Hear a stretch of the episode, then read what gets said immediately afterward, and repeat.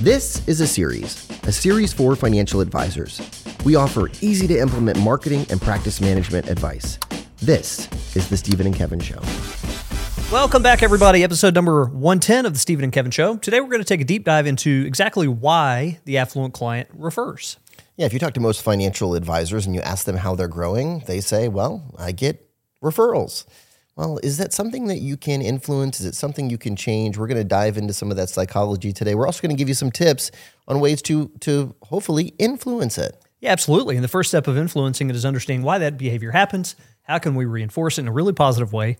That's what today is all about. All right, so on to today's topic again, why affluent clients refer. And it's again, it's not just going to be psychology. We'll get into some tips and some practical advice for all of you listening today. But we are going to start with the psychology. We're actually going to start with a little bit of research that we conducted here at Oechsli. We asked them, why do you refer? For those of you who do, why do you refer your financial advisor? What are the underlying reasons? Number one was they like being a resource to their friends and family. So if I have a friend or family member who's going through a financial transition or unhappy with their advisor, makes me feel good to connect them with others. Yeah. For, for me, that number one is like a little bit of almost like a selfish thing. Like I want to be the resource. I like being seen as a resource.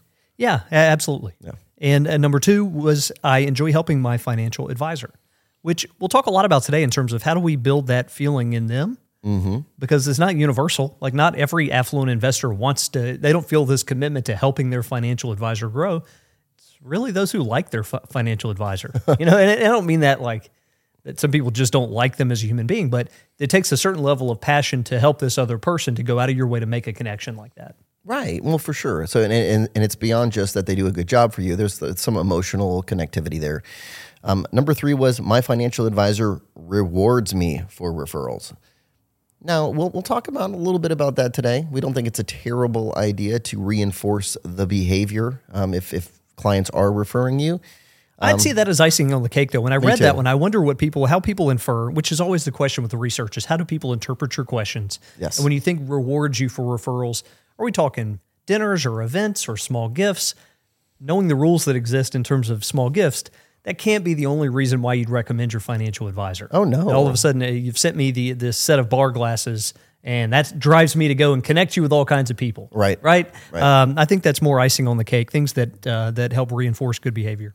Uh, number four here was my financial advisor asks me for referrals, and again, this is all in a in a hierarchy, right? So that's like the fourth option.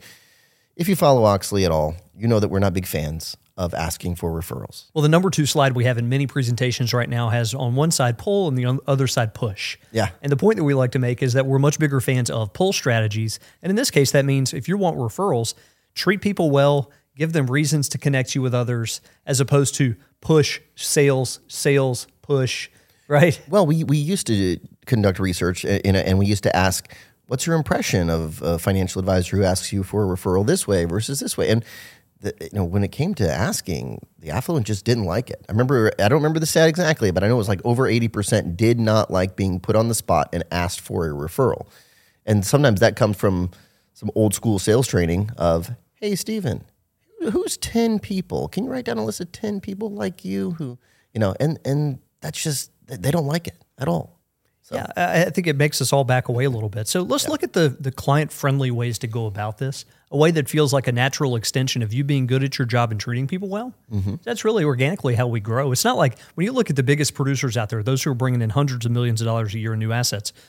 These are not people who who got there by the the advice we've heard a thousand times over, just asking for referrals. That's just, not how they got there. Exactly.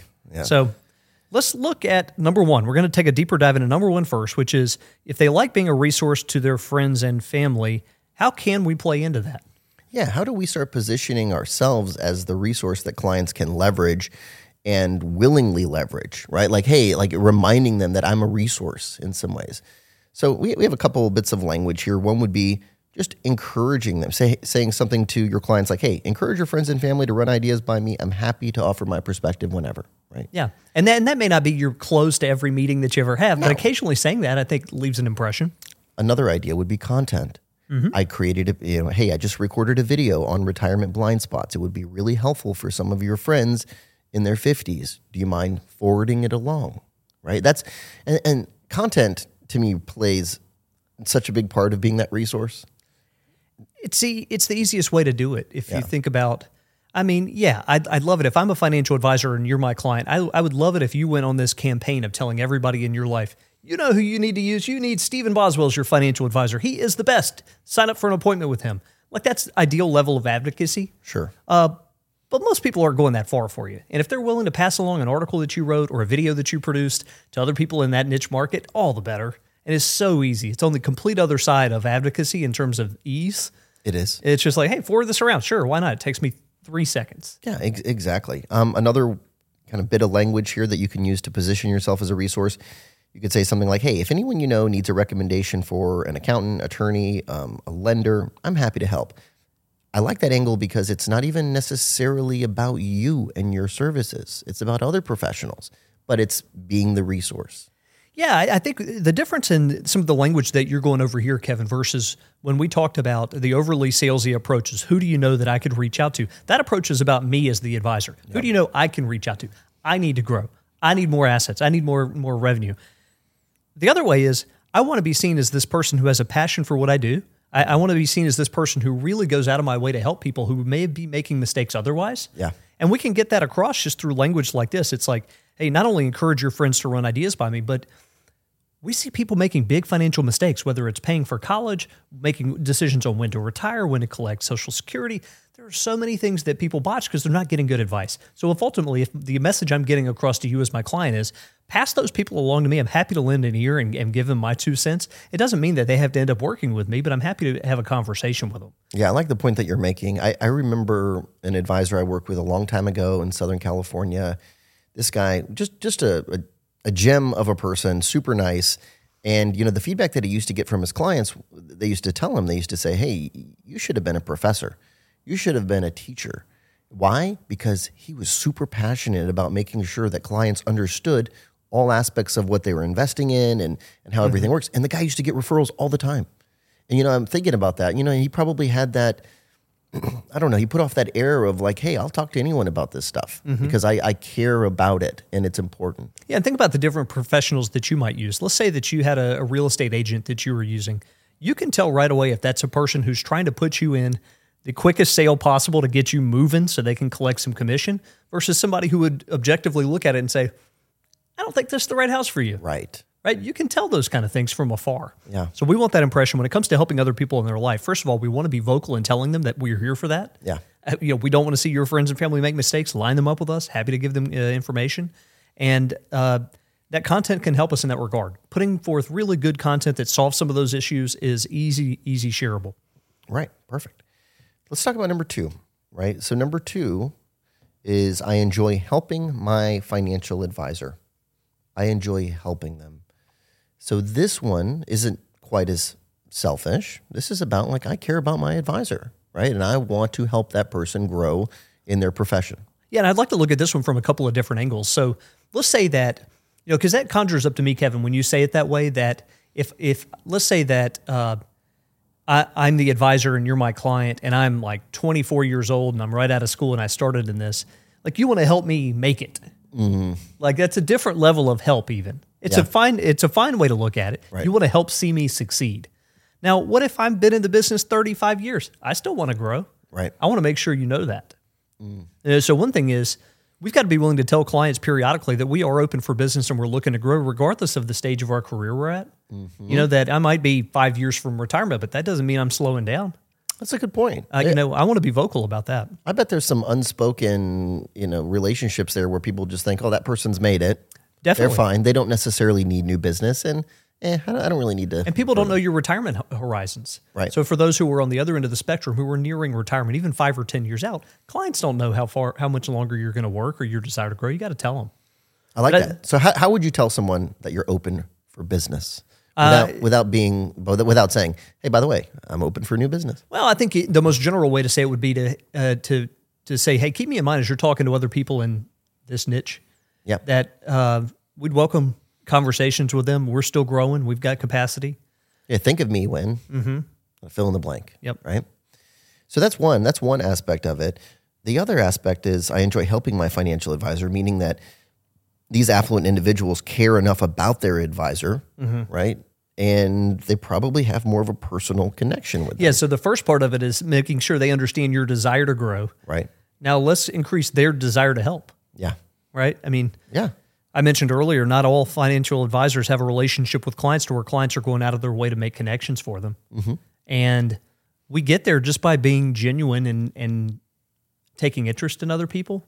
Like when you take an interest in really helping them beyond, I manage your investments, they take an interest in you. Mm. If that's helping network for their son or daughter who just got out of college, if that's taking making an extra phone call when they have a relative in the hospital, if it's you know Well, helping I'll, them. I'll give you an example. Oh yeah, I remember this one. This is an, another coaching client example from back in the day. And he had a client who um, was in the hospital. She was single, you know, like a widowed lady.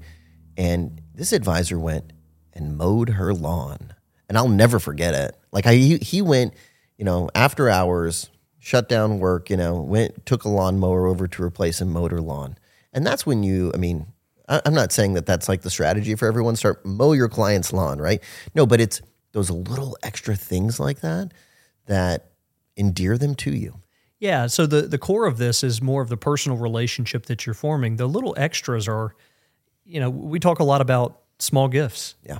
you know, as a way to show people that you're listening and that you care. And still, I'm surprised by how little system we have for this other than holidays, maybe birthdays. Yep. But we need a better system in most financial practices for sending small gifts that show that we're listening and that we're attentive to their their their life situation. Yeah. So again, people, you know, son son or daughter going off to school, a new hobby, a new pet, um, any number of things that can show you're listening. Well, most advisors do it when it kind of hits them in the face, right? When it, when it's like, oh yeah, obviously it's the holidays. We need to be doing something, right? As opposed to knowing what's going on in their life and you know being that attuned, and then saying, you know what, we're going to send this little travel guide? Yeah, exactly. And and for some of you out there, and, and I can relate to this because I'm I'm not wired this way. Like believe me, I'm not the best like gift giver. Um, Me either. Oh, you're better than me. You're usually the one who's like, "Hey, have you gotten Heidi anything for uh, X Y Z yet?" And I'm like, "No, good thinking, man. What did you get? I should Yeah, get one of those too." Let, let me tell you where to go. Go to the tiny greenhouse, right? Tiny greenhouse. If they like plants, it's my go-to. That's my go-to gift spot. Anyway, I went there, and you know what she said? Oh, you must have overpaid for this. These that place is so expensive. oh no, Yeah.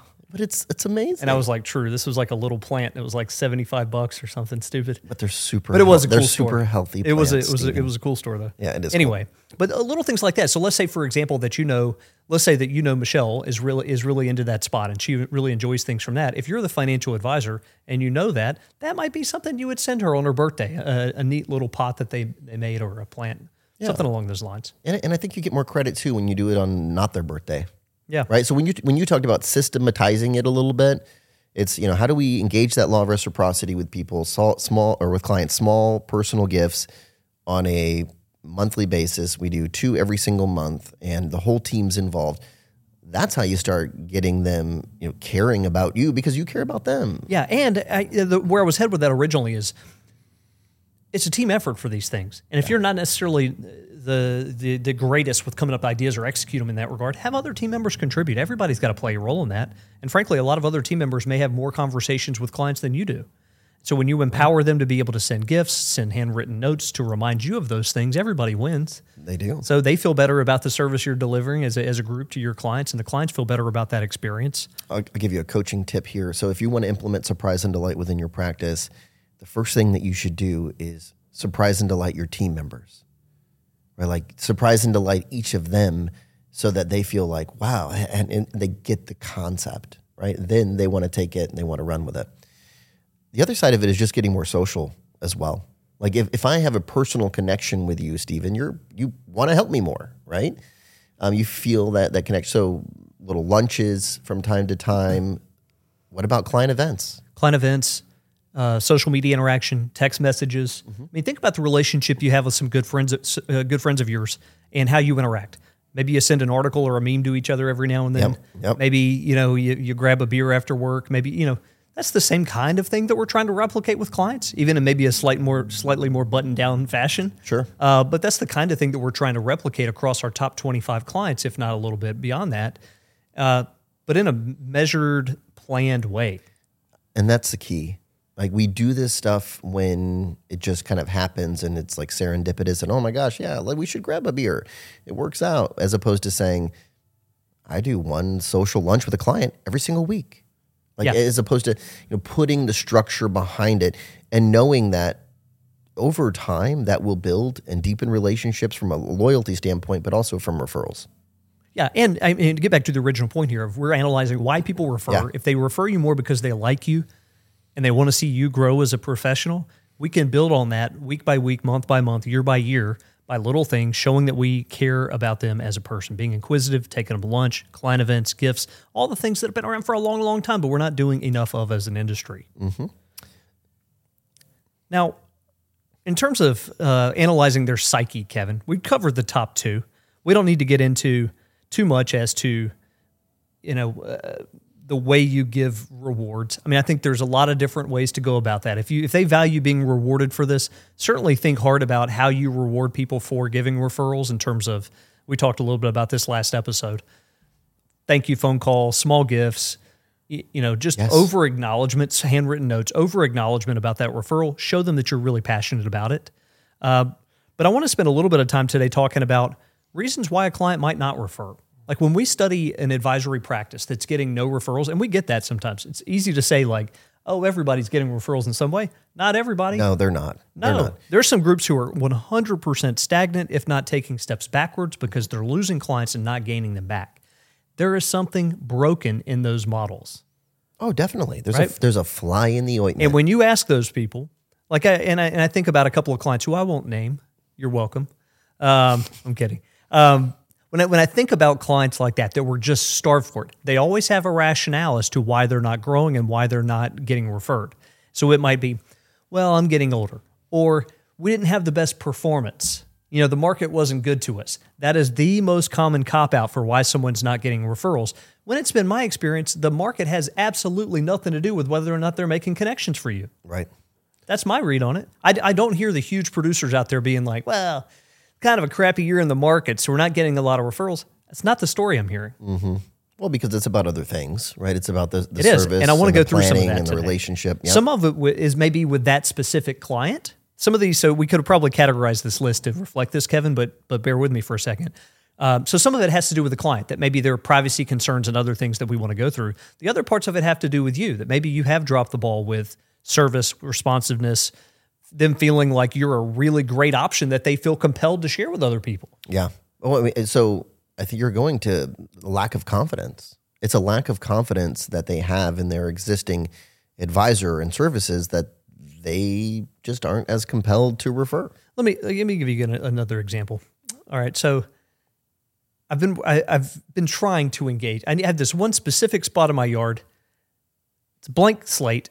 It needs some plants, right? And I thought "Oh, I could figure that out. It's not my sweet spot. My wife said, "No, you need to call this guy."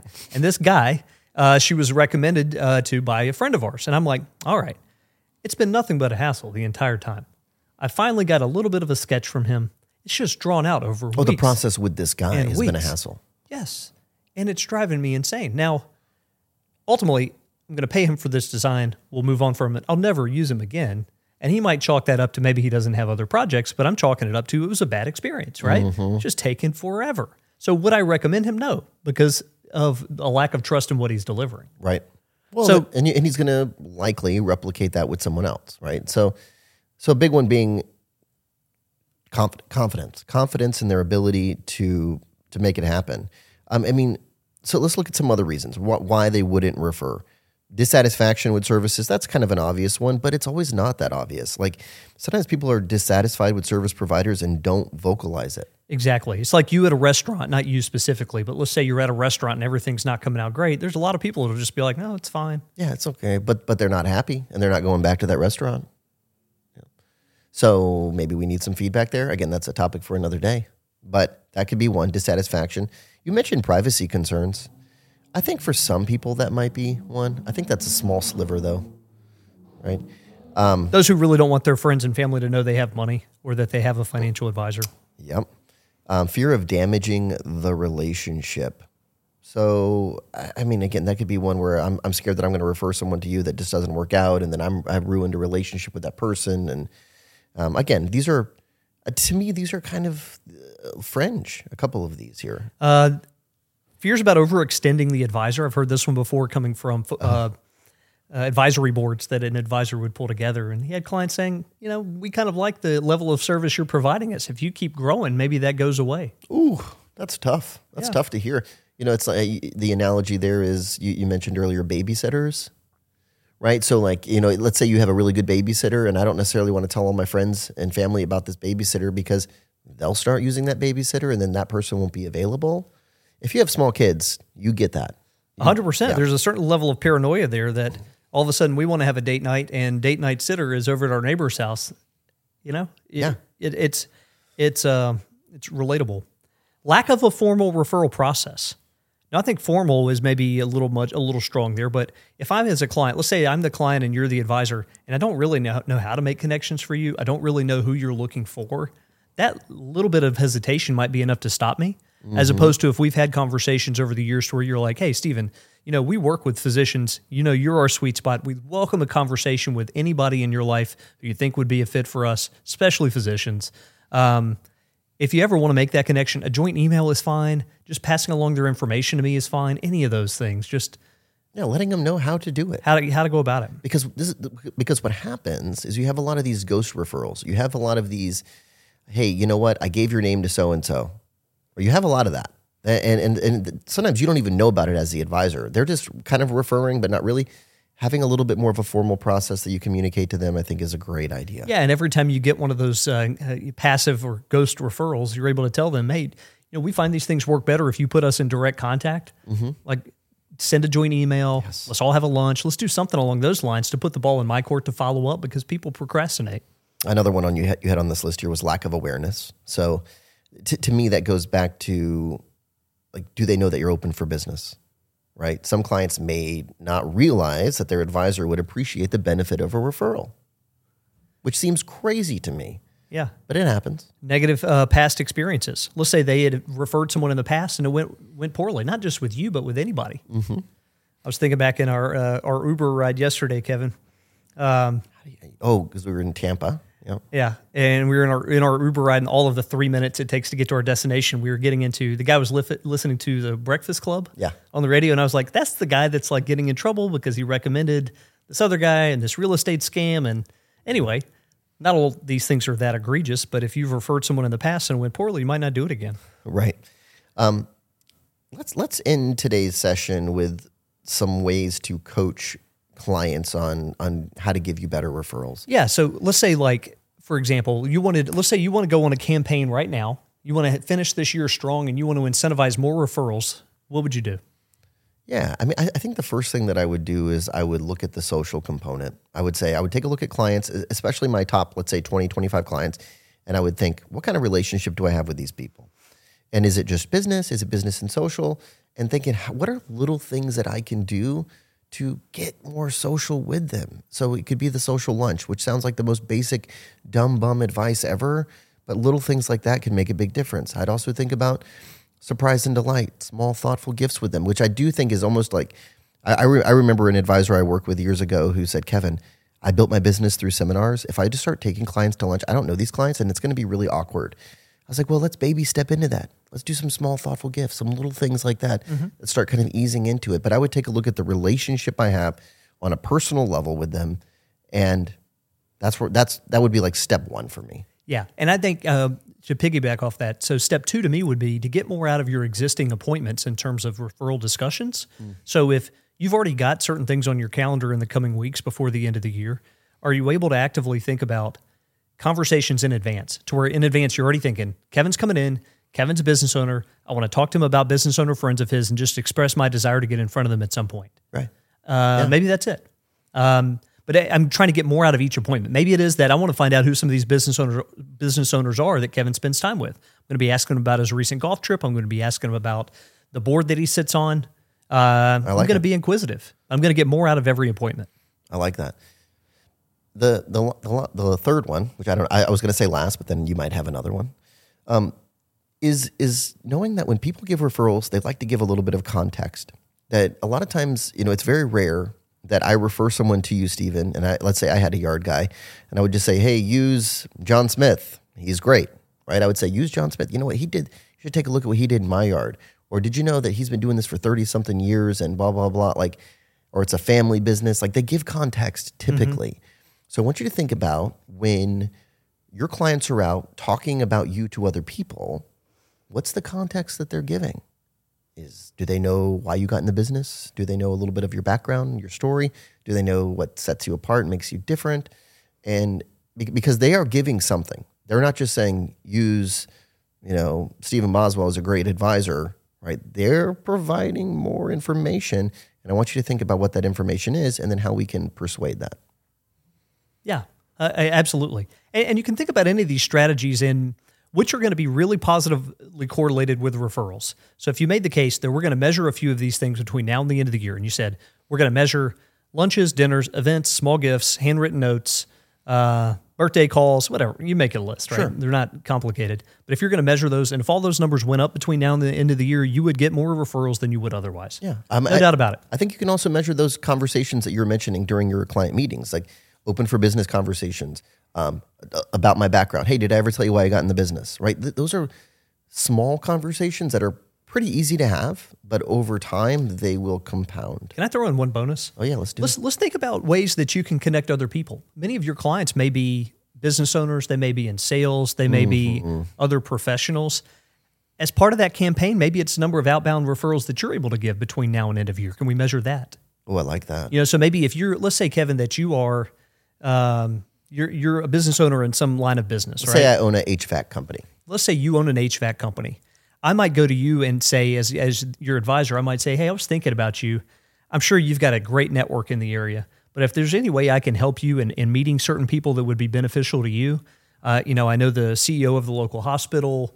I'm in pretty tight with a few of the local insurance agents who, who might send you business. Like, let's brainstorm at some point because I, I mean, I'm happy to play a role in that. Yeah, I love it. We could even say let let's look at each other's LinkedIn profiles or take a look. You know, I mean, there's there's ways to go about it, but that's engaging the law of reciprocity. And you think through that dynamic for a second. You, as the HVAC company owner, if I'm going out of my way to connect you with insurance agents, uh, people in, in businesses that could have big systems that are expensive, what is the most natural possible thing you would do in return? Hey, I need to return the favor. I, I got to put you in front of a few people, Hundred right?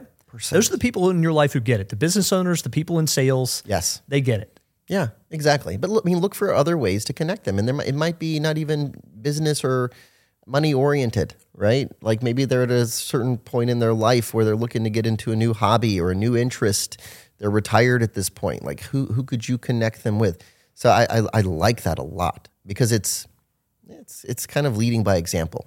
Yeah. And hey, gang, if you're out there and you're finding yourself challenged to be consistent in some of this stuff, that over the years you've provided a decent level of service, there's some clients you know better than others, you're getting referred, but maybe not at the highest level, coaching can help. That's the whole point of having somebody on our team is they're going to force you to, in a very nice and polite way, they're going to force you to do some things that you would not do on your own. That You, is you wouldn't do them consistently. no, and, and that is we see it across coaching.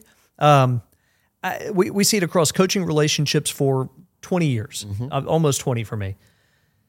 People when they have a coaching call coming up, get active, Yeah. and it does not hurt my feelings whatsoever the day before a call like that to hear them say, "Oh yeah, I knew I had the call coming up with you." I got it. It's like brushing your teeth and, and flossing before you go to the dentist. You want to be on good behavior. Hopefully, you do it more than just the one time before you but, go to the dentist. No, but if every six months, Kevin, you give a little bit of a tune up and you brush and, and floss, you know, that's all you need. you and I have dent- different dental hygiene. Uh, Kevin's Kevin's the one that does carry. Uh, he he travels with like dentist tools to Yeah, clean I- his teeth. So I'm kind of nutty about dental hygiene. no, but you know what I mean. Like it, people, when you have a coach pushing you and you know you have a call coming up with them, you've got two choices. You can punch your call and not have it, which is the chicken way out, or you can get active, hit some of those metrics like we're talking about, and over time they don't become so tedious. Think about any exercise routine you've been in in the past. The first couple of times it is like heavy lifting. Sure. Oh, getting up early. But then you get to a point when you miss it and you start feeling guilty that you're missing it. You know, like you you you kind of crave it in a Well, way. it's kind of it's like no big deal. Put on the shoes and let's go. Yeah. Um, you know, I, I used to, eh, eh, you know, and there's different ways to hold people accountable. You know, one of the things that I used to always do is just end with one main action item. You know, I'd end a session, I would say, hey, we have one main thing we're going to do. We start the next session with that one main thing. And I liked it because There's just one thing, and you see either you do it or you don't. I It's- really- It's not I- like here's five things and I did two of them. Okay, let's just do that one main thing. And it's one of those things that, you know, otherwise they just, you know, calling Mr. or Mrs. Big to ask for an appointment Yeah. probably wouldn't do. And you know what I loved is there'd be 10 minutes left in the call and I'd be like, hey, do you have anything coming up next hour? You got a hard stop here? And they'd be like, no, no, it's all good. Oh, good. Well, you got at least 10 minutes to make that call we've been talking about. Is there anything that would stop you from just hanging up with me and making that call? And then there's there's silence a little bit. Not really. right. I love that. That's a great approach. But yeah, we, we talk about a lot of great marketing ideas that are sometimes abstract. You know, that it's like, oh, build deeper relationships with clients and things. But there's other tactics that are involved in the broader strategy that you can do on a consistent basis. And that's what makes you get results.